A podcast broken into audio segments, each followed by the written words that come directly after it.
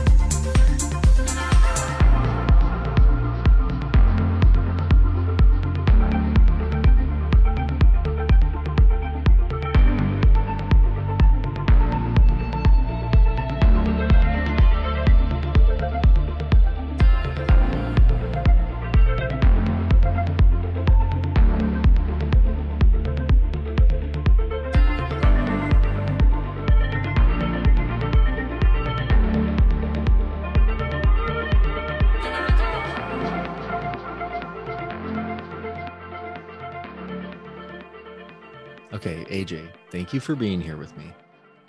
Thanks for having me. I, on this podcast, explicitly do not do interviews. But this one might be kind of an interview because I want what you have.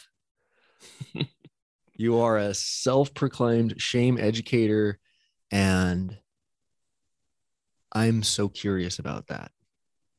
I have on so many occasions, especially recently, identified shame as the emotion that is most detrimental to my own development, my own expression.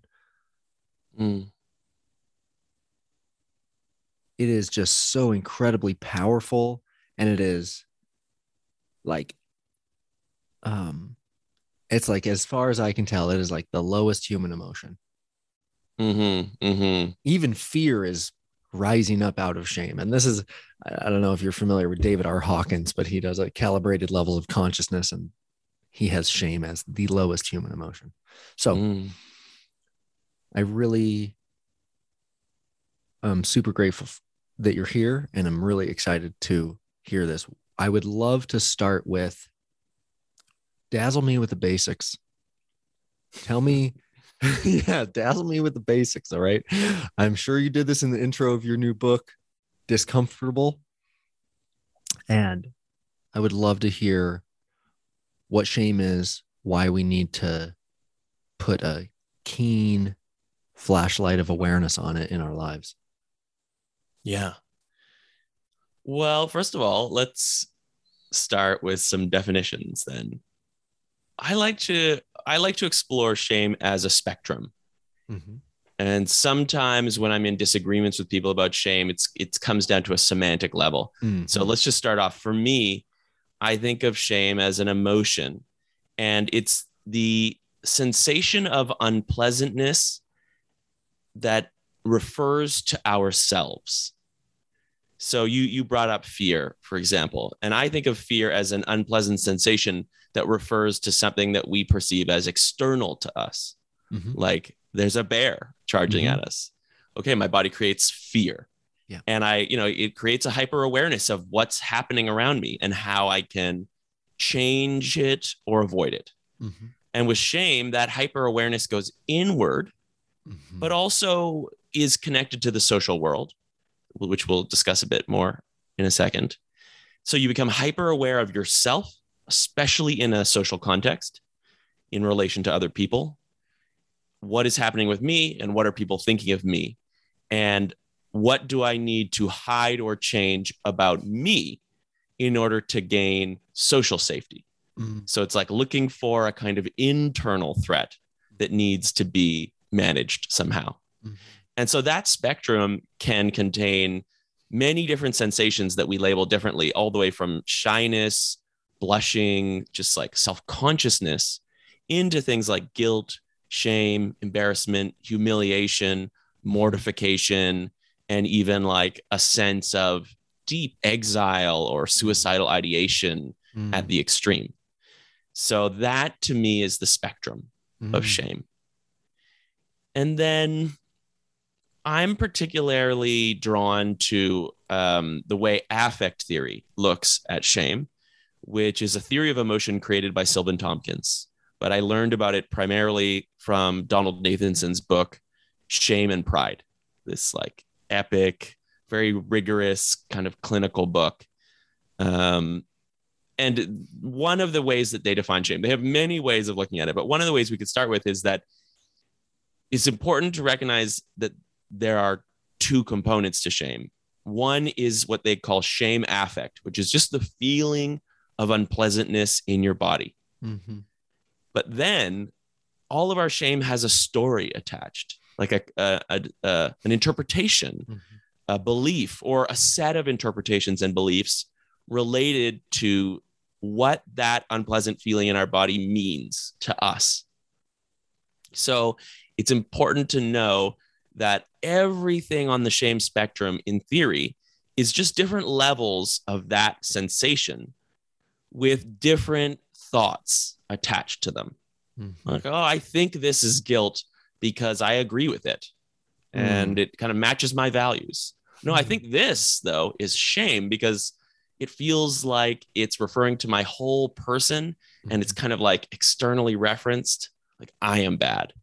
So that's like, that's a distinction that people often make between shame and guilt. Guilt being, I made a mistake, shame meaning, I am a mistake. Mm. But I would argue that both of those interpretations probably have some amount of shame affect involved Hmm. that due to the circumstances we are interpreting slightly differently. So it's important to to to think that like there is a space in our cognitive realm where we can kind of reframe this feeling and come to a healthier interpretation of it. Mm. Wow. Yeah. That's beautiful. And I think that the definition here is so critically important. And I like that you've kind of opened it up into a spectrum as opposed to like, where did we cross the threshold into shame? I have kind of described or tried to understand shame as a, like you kind of mentioned there, guilt is a negative feeling based on something I did, and Mhm, shame is a negative feeling for something that I am. mhm, mhm. Um, so that's kind of how I've been uh, playing with it for a while. Yeah, and, and my mentors at the Center for Healing Shame would say that rather than calling it guilt and shame, they would look at the guilt version, that interpretation of shame affect as healthy, healthy shame. Okay. You know, you feel a bad feeling because there was a mistake and you want to fix that mistake and learn from it. Yeah. It's healthy. It's unpleasant, but it's healthy. Whereas the other version they call toxic shame, or you might call it like maladaptive shame. It's like I feel this unpleasant sensation and I interpret myself as ruined. And what do I what am I going to do with that? There's not a lot of adaptivity to it. It's sort of like, well, I guess I have to hide this or Mhm. no one will love me. Yeah, that's so interesting. And I've heard and I've I think I've also used this what you're describing myself, this this idea of healthy shame, this idea of ow that hurts, what does this mean? I'm disappointed in myself because I would I would have wished that I had done better there. Um this like in some kind of you know to put it in nonviolent communication it's like what is your inner educator trying to tell you Mhm. here and it's like Mhm. oh i'm actually feeling disappointment because i would i i wished i would have done better there Mhm. Mhm. um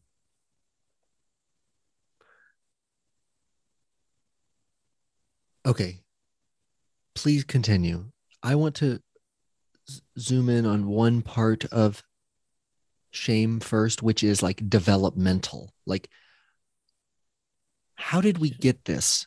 Why now that i'm 32 years old and i'm like oh there's that feeling. I'm like oh that's a very familiar feeling. Where did that come from? When did i start that? Hmm Yeah, great question. So, in affect theory, it's believed that we have shame affect, the feeling portion of shame from birth. And there's some debate about, you know, when do we develop Hmm. shame and do you need a sense of self to think I am bad? Yeah, you probably need a sense of self to think I am bad. So, somewhere between two and three, the cognitive component of shame starts to, you know, mature and the feeling takes on an interpretation. And that interpretation, it's worth noting that our brain is at that point in life literally wiring itself to the world and to the social world. So the interpretation that our really young child self makes about this unpleasant feeling can stick in our brain for the rest of our lives.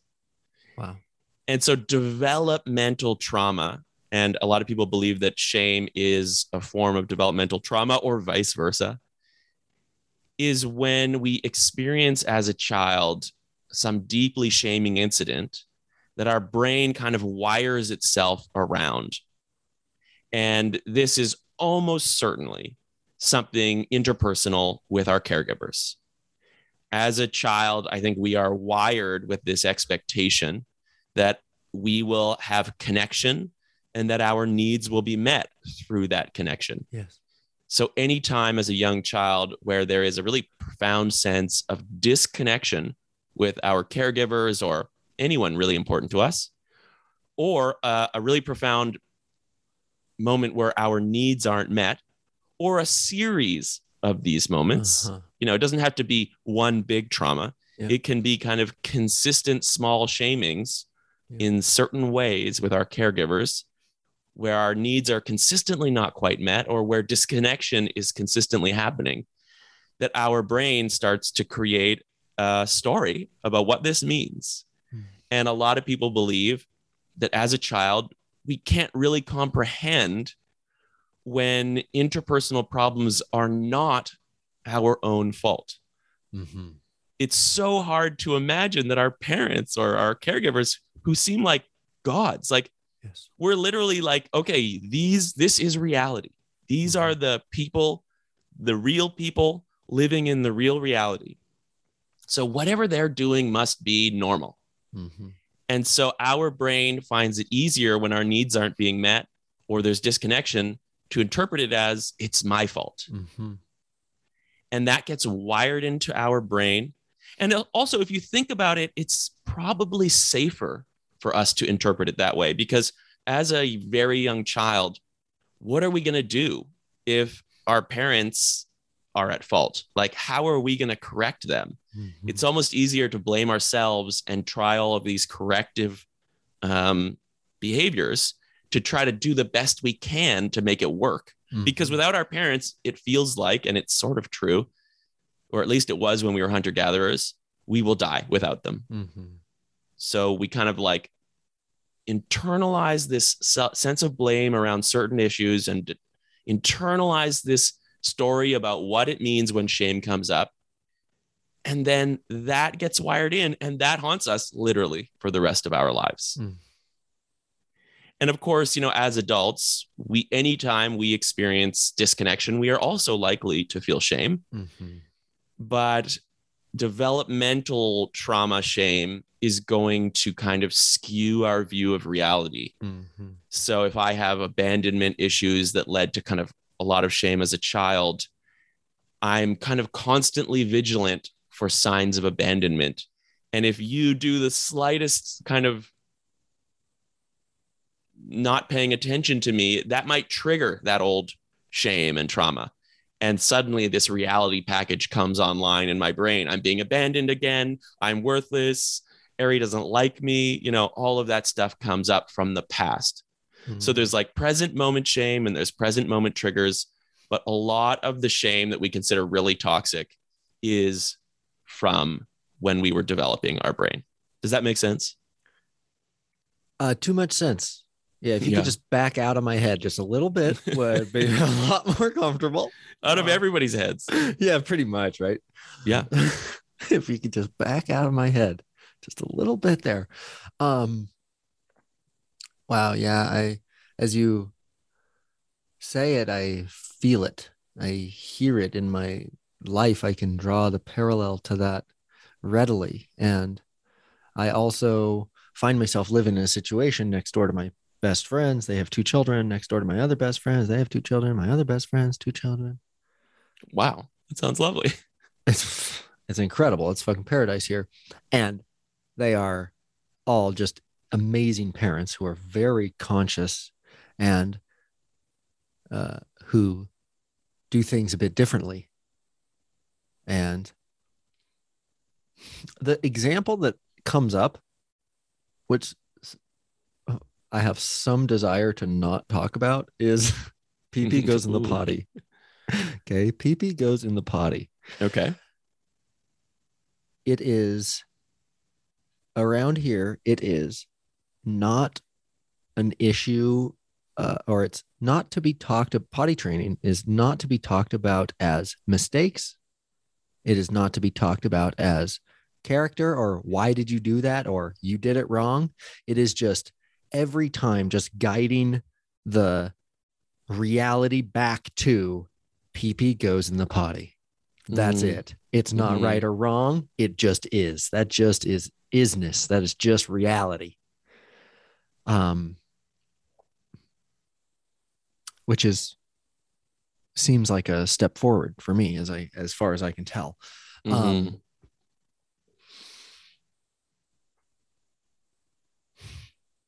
yeah, so much shame around excrement in childhood. crazy, right? Like Yeah. I carry it around. I like Oh, I have yeah. like worked through as an adult, like just like being able to piss and shit like a human being outside or like just Mhm. like it's crazy to think that that is at stake when you're telling your child how to be a person in the house it's like Yeah. it's there's so much at stake there and you know i've f- basically my gateway into philosophy was peaceful parenting so the idea that the way we potty train our children shapes our body image and creates a shame loop around our humanness is like Yeah. that's fucking real man that is real and Yeah. terrifying um Donald Nathanson actually suggests that the reason we find the smell of feces so disgusting is because of shame, because it's the thing we are the most shamed about the earliest. Whoa. And it's not that he's saying it's a pleasant, like that we would be like, I love the smell of this, but that the the disgust that it brings up is actually more cultural and conditioned than than innate. That's just his a theory. And it makes sense.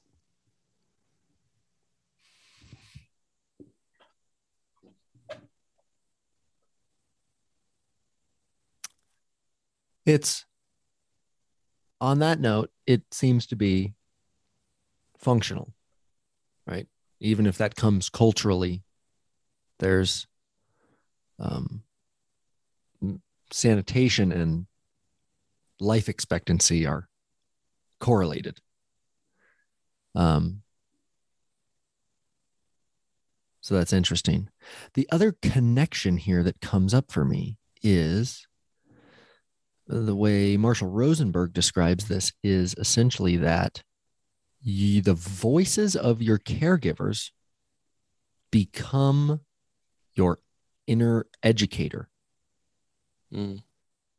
And there is some, there's something that can shift here with the voice of your caregiver becoming your inner educator that can slip into inner critic.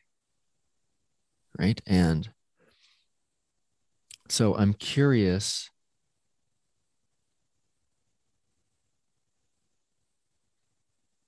The geometry between inner critic and shame. Because there's this like, it's almost like a loop. It's almost like a broken record. It's just like your inner critic is just like the stick is shame all the time right? Like it uses shame as its like mechanism for input. And you know some of the work that i've been trying to do with myself is when i have that inner critic come up that i can take the shame stick away from it and try to steelman it and interpret it as what is my actual inner educator trying to teach me here? What is it afraid of? What is it trying to guide me away from? Um, so I'm curious, what's the geometry between inner critic and shame? I think you're absolutely right that the inner critic is fueled by shame and that the inner critic can take on different voices in, in different circumstances, often a parent or a boss or a, a friend, even a teacher. Mm-hmm. Um, yeah, I noticed that my inner critic in certain situations is specific people's voices. Mm. And I imagine that it's bringing up shame from the past, from a similar situation related to feeling shamed by that person and believing them and sort of internalizing okay this is true. And then that that somewhere in my brain is a connection between the shame of a certain kind of stimulus and me believing that this criticism is true and actually like wanting to remind myself to be criticized in that way so as to not do that thing. But then as we get older and we mature we start to see through some of those criticisms so then we get into a situation where the situation still triggers that old shame. Mm-hmm. And then it automatically triggers that inner critic voice. But then we have our prefrontal cortex saying, no, I disagree. So then we get into an argument, a wrestle mm-hmm. with our inner critic. But the problem is, we don't really get to decide when our conditioning comes online and and we can't just tell our conditioning to go away. Mm it's like an extraordinarily gradual process to move away from my conditioning. So ironically it actually in my experience requires me to accept of course this kind of situation is going to keep bringing up shame because i was basically conditioned that way. And of course it's going to bring up this old inner critic voice that was so powerful and convincing at one point. Mm-hmm. That's all in my conditioning. I have to just accept this and understand it, feel the pain of it till it passes, and then say, thanks, but I'm going to do something else. Uh-huh. Because to wrestle with it actually is adding more unpleasantness. It's actually arguably shaming your shame. Ah. I shouldn't be thinking this. Uh-huh. And what should I not be thinking? The thought that I shouldn't be like this. Uh-huh. So it's just another kind of It's shame on top of a shame. Yeah. Yeah, it's just It's another parts. layer. So you've got a part shaming a part, shaming a part. And you're going to want to try to accept it all and let it pass. And then use your most kind of conscious prefrontal cortex self to say, okay, but what do I actually want to do now? Yeah. That's what comes up for me. Mm. Does that make sense? Yeah. Yeah, it's to to kind of bring it back to that inner educator that becomes inner critic. and then you decide is this is this education that i want to lean into or not Mm-hmm. and if you do want to lean into it great Yeah. it's like thanks ouch but thanks okay i see the lesson here i can fix this or i can learn from this. Yeah, but the solution is not an inner critic critic. but then you have to use your self-awareness to say is this an inner critic voice that i can just get rid of or not? Because if not then you're going to need to just give that inner critic voice a lot of compassion and acceptance. Like Mhm. oh wow that's wow. Aj wow there's something there's a part in you that really cares about this okay yeah we can Yeah, we can we can handle that Yeah. Yeah, I think that's very insightful that the idea that shaming your shame is just like another layer of the whole problem. Yeah. Yeah. Yeah, and it's very, very, very, very common with the kinds of people that I talk to who are very smart. So they've reached this stage where they don't believe a lot of their shame. And it's very easy to get caught into a rejection state of shame, which is Uh-huh. essentially shaming your shame. And it actually makes things worse. It, it really does. So it's like accepting the shame without believing it, without acting Uh-huh. on it or identifying with it Mhm. that's the real skill i think okay. Yeah, it's a mindfulness. It's a psychological mindfulness. yeah deep self-awareness is necessary to spot it Uh-huh. and to see why it's saying that what, like, what's the backstory here Uh-huh. and then to decide do i agree Yeah. Yeah. And not stepping into the arena with it. You know, not trying to immediately change it. Say, I shouldn't be thinking this. Yeah. I shouldn't be feeling this. Why am I doing this? yeah yeah i think there's a space for logic it's very important Uh-huh. to to have um an argument with that belief but not with the feeling so this is where shame Ooh. affect versus cognitive shame comes in handy as a definition It's like, okay, what we really want to do is note that I have never succeeded in telling an emotion to go away in the moment that I'm feeling it. Mm, So, shame affect, the best strategy for me is acceptance to the feeling. And then the message, it's like, okay, how, how, like, how old is this message? Is this the message from early story, childhood? the meaning, the story, the yeah. event, the trigger, the yeah. Yeah. So those are like, yeah, exactly. They're different things. And some messages are so deep and old that I'm sort of like, okay, I'm in a deep acceptance space that this message will keep returning. And that's Mm. okay. But some new messages are sort of like, yeah, new. And like anytime I feel shame, there's a message for me that I'm bad. That's just the conditioned response to shame in me. Uh, So that's a message that's I'm always going to Mm. see and be like, hey, yeah, of course, it feels like I'm bad right now. that's like a that's like a that's the feeling you get from the feeling of shame.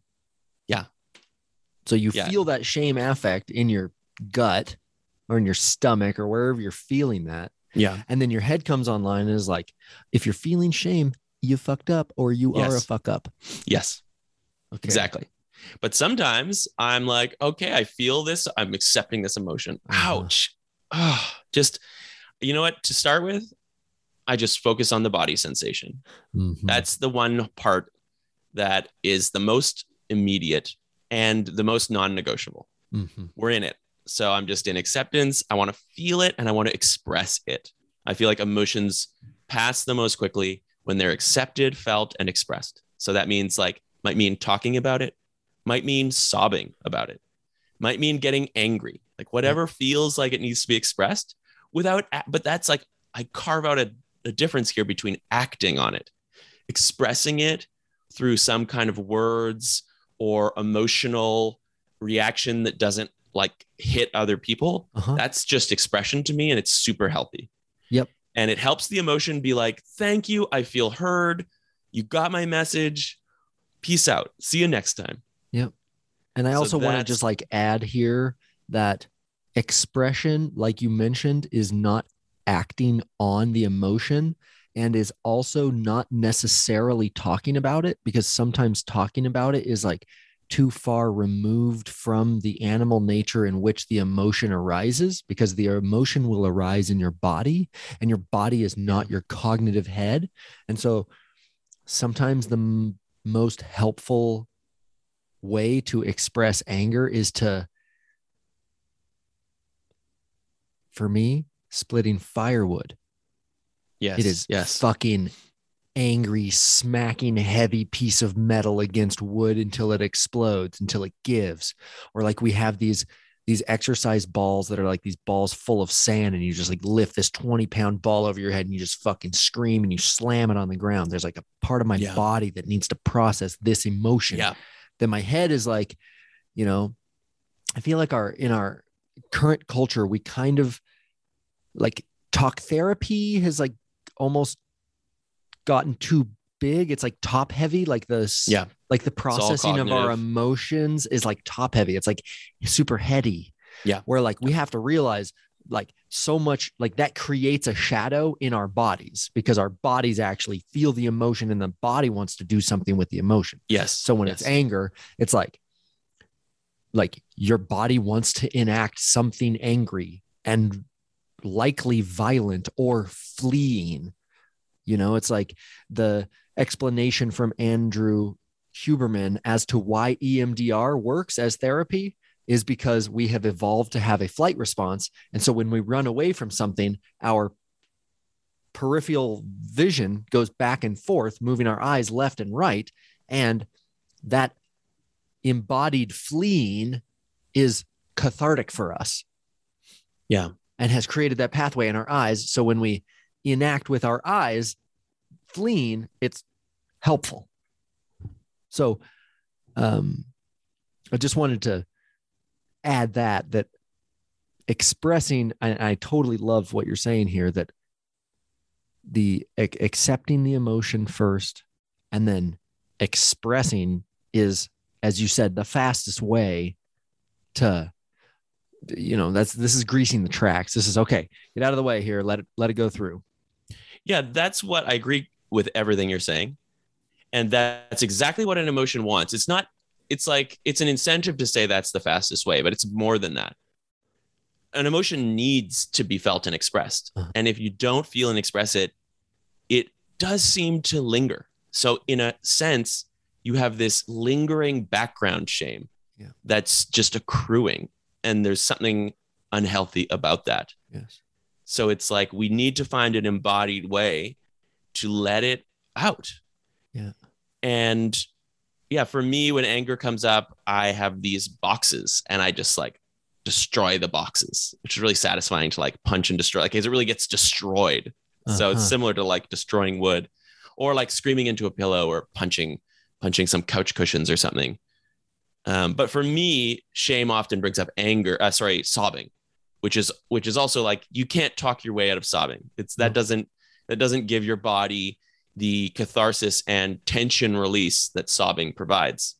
So if i feel shame come up i will often try to find some private space in the moment if i can and just like let my body feel it and cry if it needs to and just let it out yes and and and as you said like i focus entirely on the body it's like i try not to think too much about it until the emotion is out uh-huh because I find that if I let my thinking take over, it will almost certainly try to logically tell me and my shame why I shouldn't have to feel it.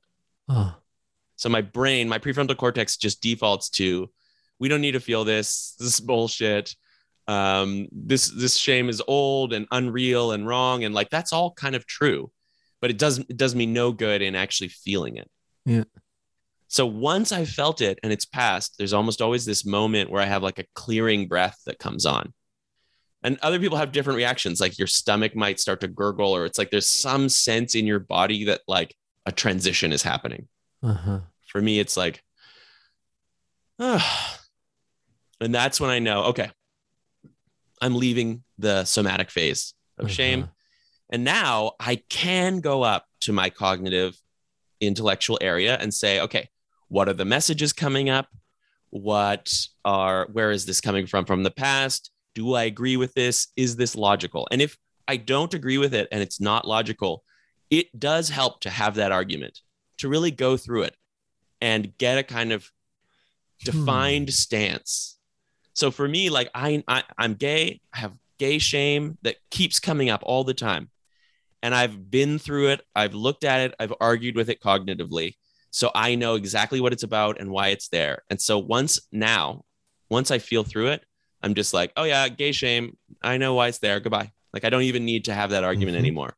It's just like feel it, let it pass, and we're done here Mm. but some shame comes up and I'm still kind of blended with it, as they say in internal family systems. Like I still kind of identify this is me. So then there's work to be done. Like, okay, wait, am I actually bad? Am I wrong here? You know, and then there's some argument and thinking to happen so that you can have a stance on this shame. Does that make sense? Yeah. Yes, I love this idea. There's a, I, I feel like what you just laid out is essentially an order of operations here. Mhm. Mhm. And this is so important.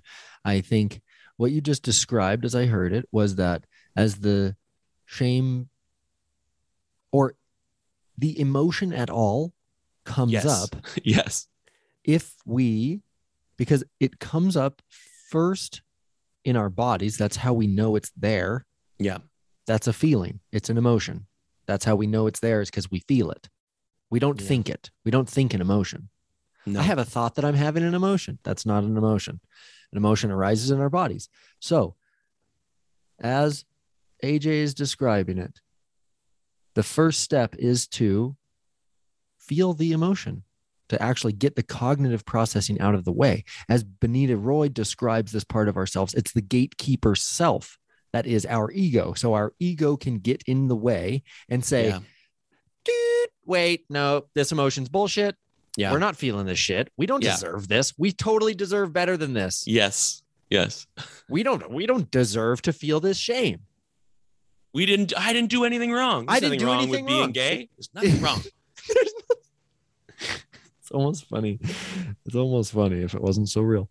Yeah. Um and so the gatekeeper self gets in the way and it stops the fucking shipment of emotion that wants to cross the border Yes. and it just wants to have a clear passage. Just let me have safe passage. I'm not going to fucking, I'm not going to live here long. I'm not going to set up shop. no, I'm not No, going in to set fact- up shop. it will only set up shop if you listen to your gatekeeper and don't feel it. Yeah, it's like the gatekeeper's the border guard, and the border guard stops the emotion from moving through your body. And so what it does is it stops right there in your psyche.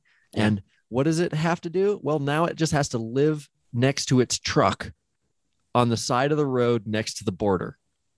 And actually, it it is that is a very powerful position for an emotion, because I mm-hmm. think that the emotions that live on the border are essentially still active. So they are like the next time you encounter that situation, that emotion will light up and have all of its power and kind of like how to describe it. It will continue to feel true.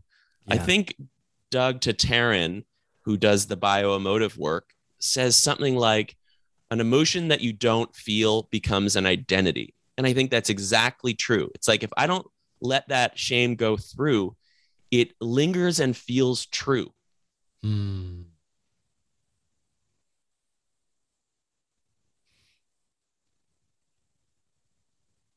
Like, I actually think shame doesn't want us to feel it. That's the most powerful position it can hold. Ah. Hmm. That's interesting. I love this little order of operations because it's so clear. First, you feel it. Second, you look at it. Yeah. First, you feel it. Second, you look at it. It's so much easier to look at when you're not feeling it, too. God, that's so much better. First, you feel it. Second, you look at it. Yeah. Keep Yeah. the keep the border guard, the gatekeeper self, aka the ego, and the psyche out of the way so that your body can actually let the thing go through. Yeah. Because we Yeah. so quickly want to jump in and say, we don't deserve this. We didn't do anything wrong. This is not us. This is blah, blah, blah. And that's actually just adding shame to the shame instead of just Yeah. greasing the tracks and being like, oh, shame's coming through. Yeah. And don't forget that is extremely unpleasant. It's, Yeah. it's what we're doesn't- describing is not easy. It is the hardest part of the whole process Mm, to sit in this pain and say, okay, this is okay. mm. Because your body's going to feel unsafe. Can I handle this? Does this define me? Will this ever end? That's the other big one. It feels like this feeling will never end Yeah. sometimes, but it will. Feelings, all emotions are temporary if you feel them. Hmm. Hmm. And I think I'm quoting you via Peter when I say that what you shame stays the same. No, that's Peter. That's just Peter. Oh, that is okay. Yeah, I can't take credit for that, though I love it. Okay. I want to double click on that because the idea that, you know, that we're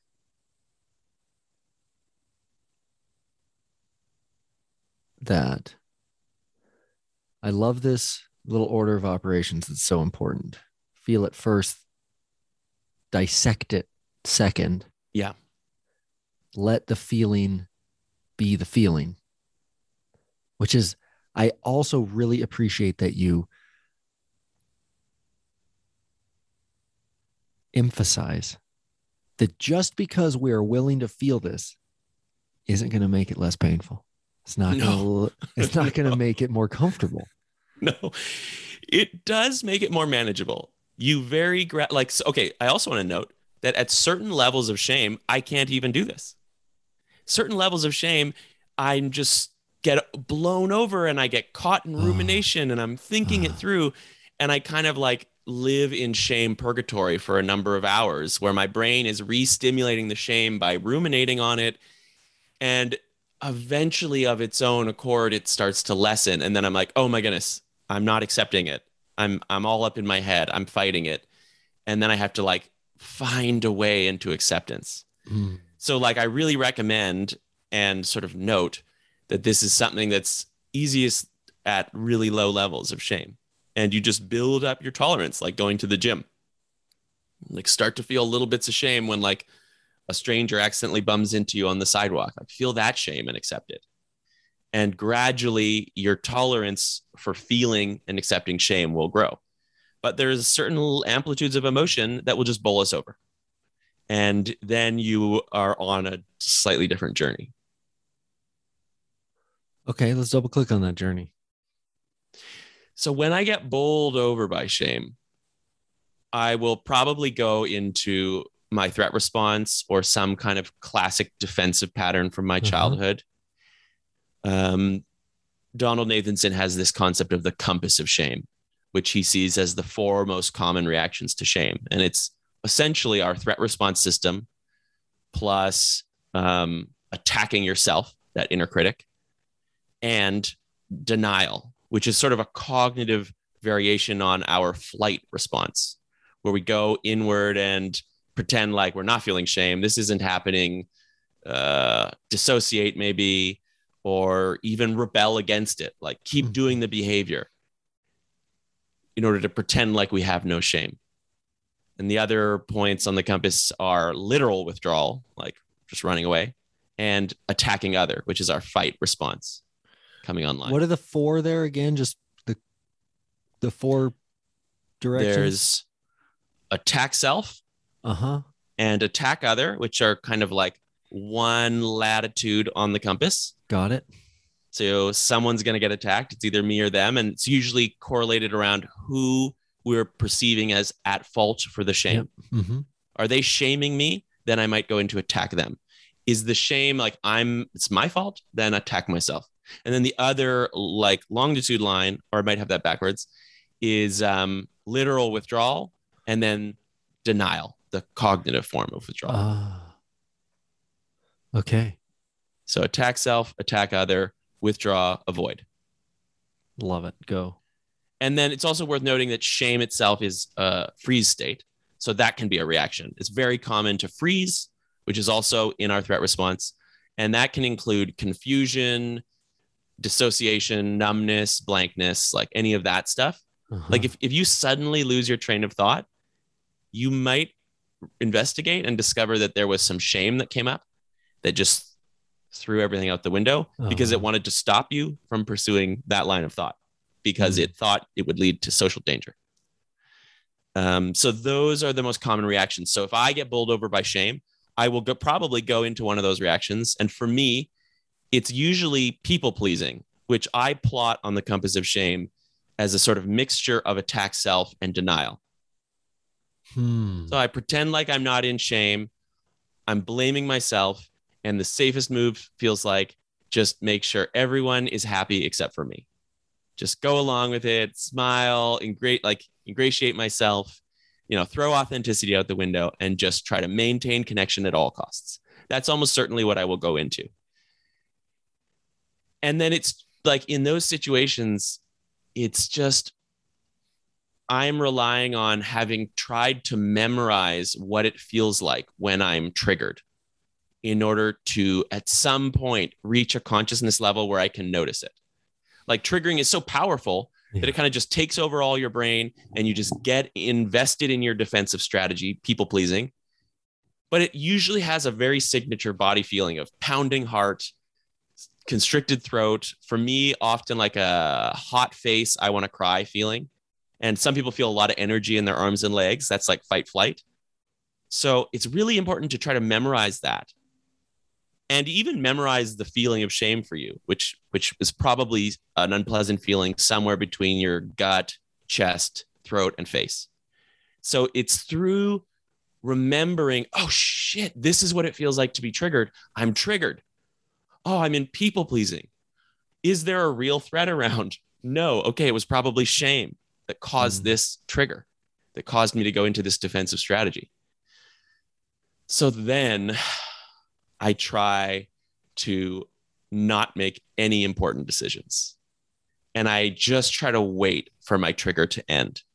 It's sort of like a similar thing to accepting the body experience of shame. I'm accepting that I'm triggered and I'm kind of just putting myself out of commission for like half an hour, doing deep breathing, uh, trying not to ruminate, like fo- using mindfulness to focus on something else, Mhm. focus on the present moment, details in the present moment, deep breathing until the trigger has passed. Mhm. Because any decision I make in that point is just completely contaminated by my threat response system. Like my prefrontal cortex is literally offline. It is offline, and the Yeah. neurology on this estimates that the fastest it can come back online after being triggered 25 minutes. That that's exactly my experience. It's like half an if I'm triggered, it's like, okay, the next half an hour, it's a right Half an hour is best though. Uh, That's what I found is like Yeah. if I've like if I can like really like get totally onto another train of thought, if I can really like move my body and like get my mind doing something totally different, then half Mhm. an hour later I'm actually back. But Yeah. like all if of you the mo- ruminate, it'll go on. It, it yeah, it's just Yeah. like that's just like the clock is still ticking and you're not actually going away from that Yeah. state. Because our emotional brain, I understand, doesn't really know the difference between fantasy and reality. So Mhm. if you replay the shaming incident over and over again, your brain will just keep stimulating the shame reaction. Mhm. And so that's a really delicate thing to get caught in rumination. And for me, I find it can be helpful to, if I'm triggered, I can talk about it or journal about it. But what I'm talking about and journaling about is the present moment body sensations, not what happened, uh-huh, not the story.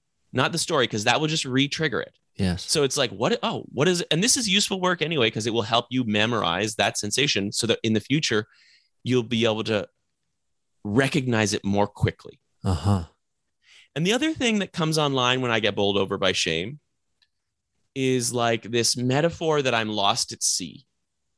And I'm like desperately swimming, trying to find some kind of like dry land to cling to. Uh-huh. And the first strategy is that that dry land will come from another human because Yeah. that's like I'm I have anxious attachment. I'm like go towards people.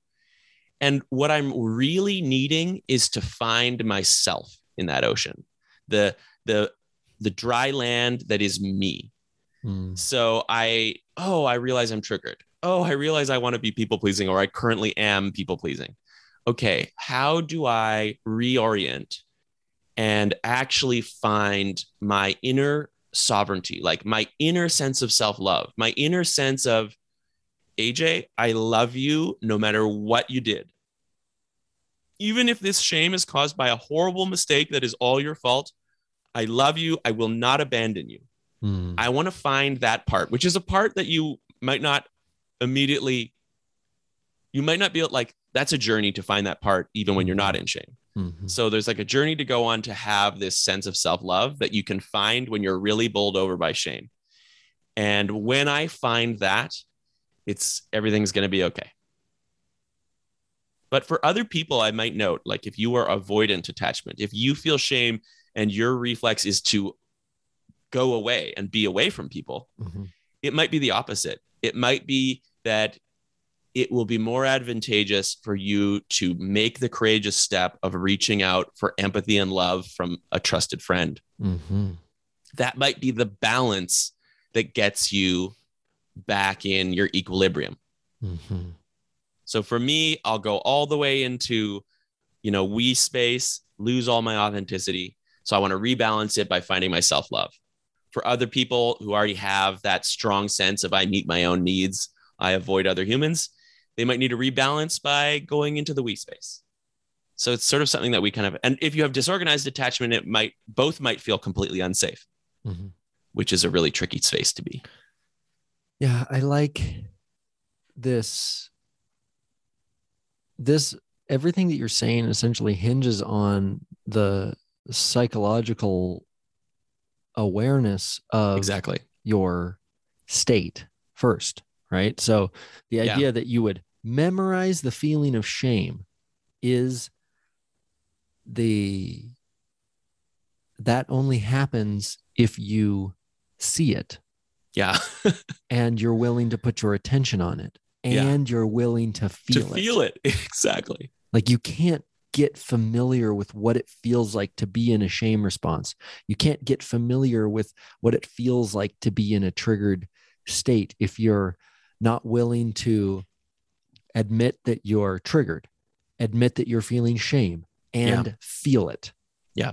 Yeah. So that's where the, the the word discomfortable comes from for me. It's like this willingness, this this this acceptance of getting comfortable with discomfort, like Mm. being open to it, wanting to explore it, wanting to look at it.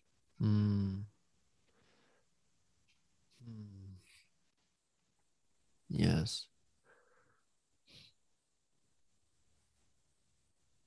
Because it feels like danger. And we naturally want to avoid danger. Yeah, it's interesting how you kind of define shame as almost like because I'm a professional athlete and I do dangerous shit for a Mhm. living hmm and just my life. I love it. So, fear in that sense is like really like bodily. It's like self preservation. It's like, don't die. What's dangerous and what is going to kill you? And then shame, almost as we've defined it today, is that same existential fear, but instead of a physical death, it's a social death. Yeah. Which is the same as a physical death in terms evolution. of evolution. Exactly. Yeah, yeah. Evolutionary psychology would suggest that that's directly connected to physical death. yeah, because But but it feels worse in arguably it get- you could it feels like not only will I die, but I will die sad and alone no shit. and frightened and sad and Yeah. and cast out and wretched. And I might even believe it. I will die believing that I am not even worthy of being loved, connected, and alive, which is just like, oh, it's like the worst a- thing you can imagine, right? It is, and what a deep evolution, uh, evolutionary story attached to that. Yeah. That's crazy. I I like there's there's some really just practical bits in here. This order of operations of feeling it first and using your cognitive part of you to analyze it later. That's a very practical bit. I love that. Also, this if you can let yourself feel it, then you can note that's what it feels like so that you can become more readily aware of it in the future.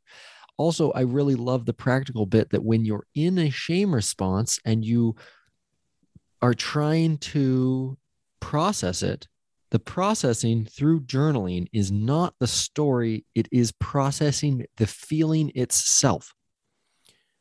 I think that's the safest way to not get caught in rumination. And then when you're out of your trigger, then you can journal about the story and just be mindful that you are going to trigger more shame Mm. and that you want to not get caught in rumination. It is important to go through it. And so, okay, I'm going to trigger more shame. I could get caught in rumination. But with that awareness, you'll notice like, oh, oh yeah, I am in rumination. And then you kind of ask yourself, like, is there really more to be thought about here? Like, it, Mm. or do I get it? And I, chances are, you already got it a long time ago. Mhm. You already got the main points of it. So you, you actually, the reason you're thinking through it is for safety reasons. Mhm. And I would argue that there's this big distinction here where you look at shame and you say, Am I in danger or am I in discomfort? And if you're not in some kind of immediate physical danger, it's very rare in the modern world that a shaming situation is really that dangerous. We Mhm. always have, when Yeah. you're in shame, it feels like I need to act on this right now. It's urgent. But actually, it's like in the course of our life, we have so much time to try to repair things, to make amends, even if we do screw up. It's like, it's actually not, it's, it doesn't have to happen right this second. So the more that we can honor that, oh, I'm just in discomfort, I'm not in danger, then it gives us the space to just feel it and explore it and very kind of um, skillfully see when it's no longer useful to be thinking about it in this moment. Mhm. I sort of trust, like often when I'm ruminating about shame, I'm really just guessing, well, what does that person think of me? Which is Uh-huh. not a question I can answer in my own head. No. So it's endless. Yeah. Oh, do they think this about me or do they think that or like this or or were they thinking this? So for me, it's much better to to notice that I'm doing that and say, okay, the questions that you should be asking are either only ones you can answer from your firsthand experience, because those will be insightful. Why is this triggering me? What does this connect to in the past? What does this mean for me? Those kinds of questions you can answer, and that's insightful. You can learn. And then if you can, ask the person directly, hey, I have this story that when I said that thing about your shirt, that you were really maybe hurt. I just wanted to check, is that true? Uh-huh. And that will give you information that is so much more valid. You don't need to ruminate on it. Mm. And also the the first part there where you're asking yourself the questions there's also that question of like what does this feel like itself what is the felt sense of this moment this emotion this shame you know because we can't ask ourselves like almost cognitively to start understanding the story itself and pick it apart but it but also that that what does it feel like grease the tracks help push the train along here so that we can get out of the trigger itself and then come back to the cognitive is this true? And if I need more answers, I can then ask the person directly. But Yeah. what you're referring to is the cycle of human bullshit where we're actually not trying to manage how we feel about ourselves. We're not actually trying to manage how other people think of us. We're trying to manage what we think other people think of us, which is like too many Pointless. layers. It's Yeah. too many layers of abstraction for us to actually do fuck all about. Yeah. Um and so yeah, the, like just coming back into the awareness of the moment there that the feeling itself as opposed to the stories that just as we just said layer on themselves three times four times five times this feedback loop of of this this thing is so insidious Yeah. Yeah. If you haven't done the body processing and you're in rumination, then it's like try to stop all thinking, focus entirely on your body. What does this feel like until it passes? I think this right there, that is the most powerful and most practical thing that I've heard today about this. This is, I think, the missing piece. Most people I know who have a decent emotional awareness can do the second part. But often, and myself included, I find that I do the cognitive part first and it actually just sticks me in rumination and I never get out Yeah. of it. Yeah. Yeah. So the order of yeah. operations as as you've said it, which is feel the physical somatic sensations of being uncomfortable and having the shame response first and note it and presence it, maybe even journal about it, maybe even write it down, maybe even say it out loud, whatever that is, that being first and then try to intellectually process it later. That right there is the biggest thing i've taken away from this talk with you. And um that's super super powerful super helpful. I think that's of critical import because i think so many of us in our the culture as it seems to stand right now as far as from where i sit a lot of us can do the connecting the dots. A lot of us can do the what does that mean? What does it not mean?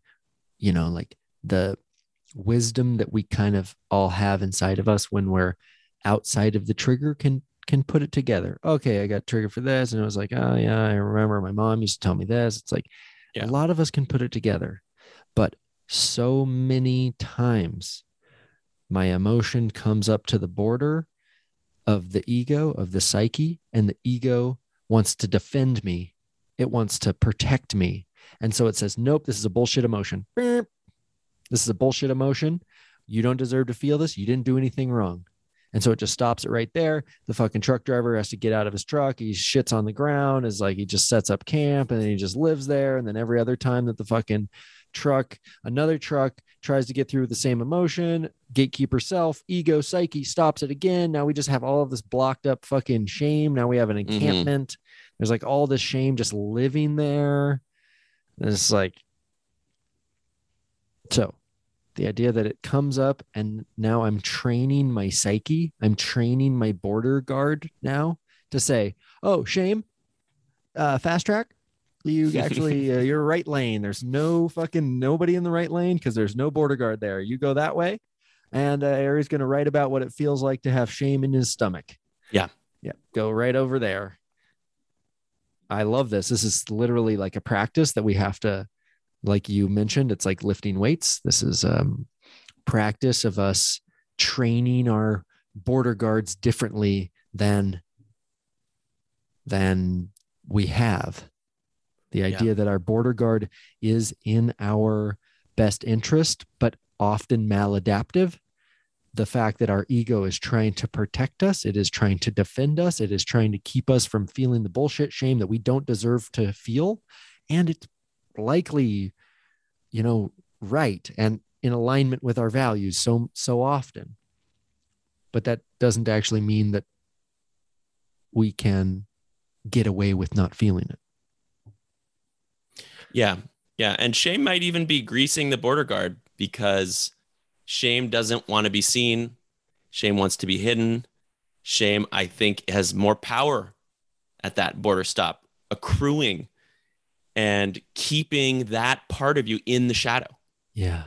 It Keeping makes that a part of you, yeah, unaware. Like I Yes. can't, I can't feel this. It's like if you can't feel shame, it's in, it has a lot of power over you. Uh huh. It's like I'm going to make you feel me, and if you can say, yeah, okay, bring it on. I'll feel you, and I won't believe you, and I won't act on you. Yeah. That's when you have the power. Mm-hmm.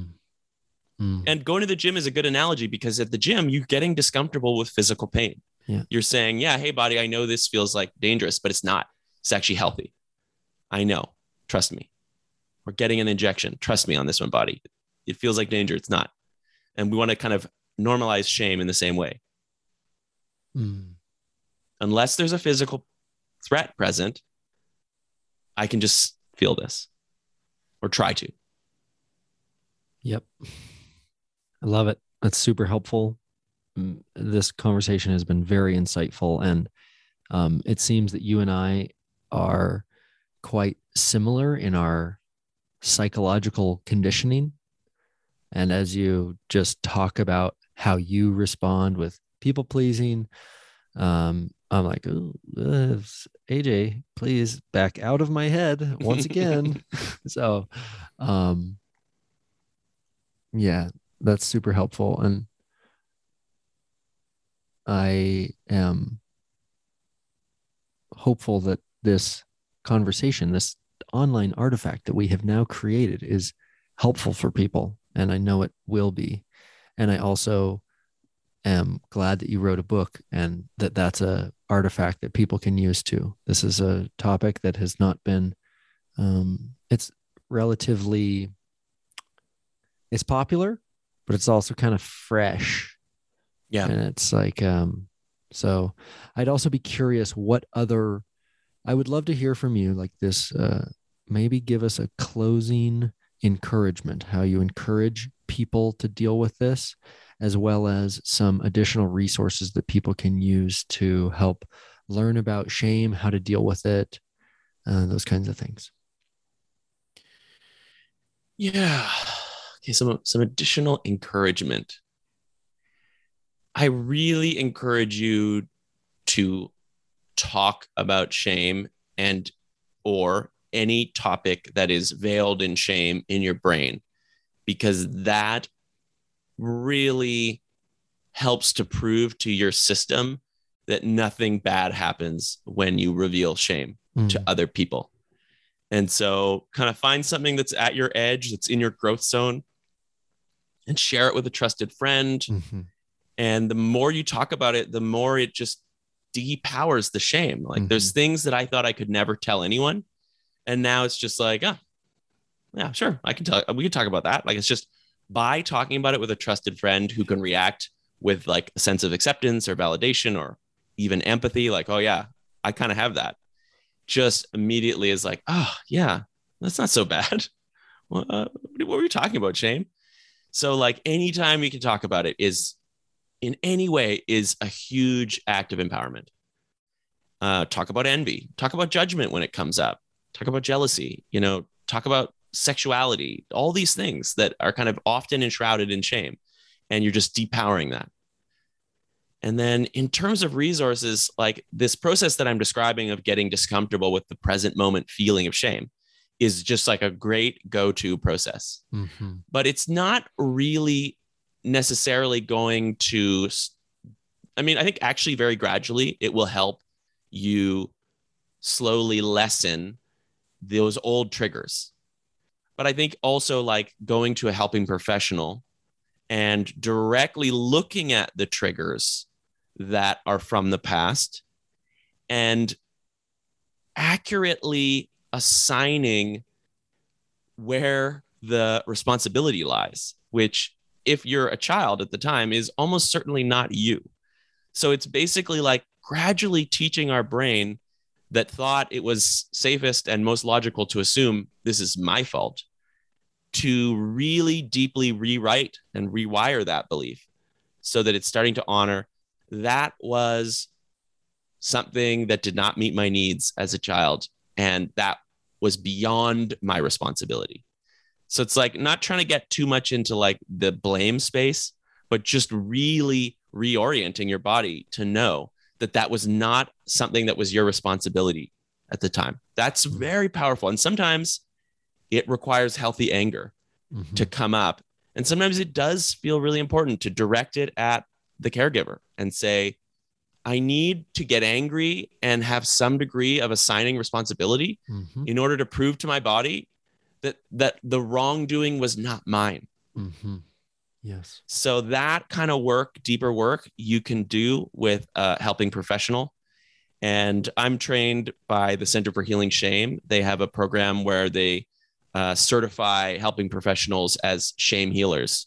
Mhm. So you can go to check them out, and they've lists of therapists and helping professionals of different sorts. You know, some are licensed, some are somatic experiencing practitioners. Like I'm just a coach, for example, and we've all have some specialty in shame, and so you can kind of find people in your area that specialize in that, and that can be really powerful as well. Mm. And then, um, yeah, you can check out my book for for kind of more top level slash my experience. But like if you really want to dig in deep, I totally recommend Shame and Pride by Donald Nathanson. Like that's Mm. like quite dense and clinical, but if that interests you, like go for it. And then like kind of anything really that explores this topic. Like I'm a big fan of Brene Brown's work. Yeah. It's it's very feel good, but anybody that gets you thinking about shame, I think is Mhm. valuable. So um I just encourage you to to start thinking and talking about it as a first step and then see in what small areas you can feel the feeling, accept it and let it pass Mhm. and just build up that tolerance. love it. Grease attracts. Yeah. Thanks so much, AJ. Thank you. Thanks for having me. Great meeting you. Yeah. Thank you. See you. Okay, you guys. I hope that nugget was as helpful for you as it's been for me. Check out AJ's work. I have the links in the description below, as well as his book is out. It's very cool. Thanks, AJ, for coming on. If you like this show, consider supporting it on Patreon. That's patreon.com slash airy in the air for as little as $5 a month. Or you could be a top tier patron and get free coaching calls with me, where I distill all the wisdom from my best guests and then we sift through it together, trying to find the nuggets of wisdom that we need for our lives. Thanks so much. See you on the next episode.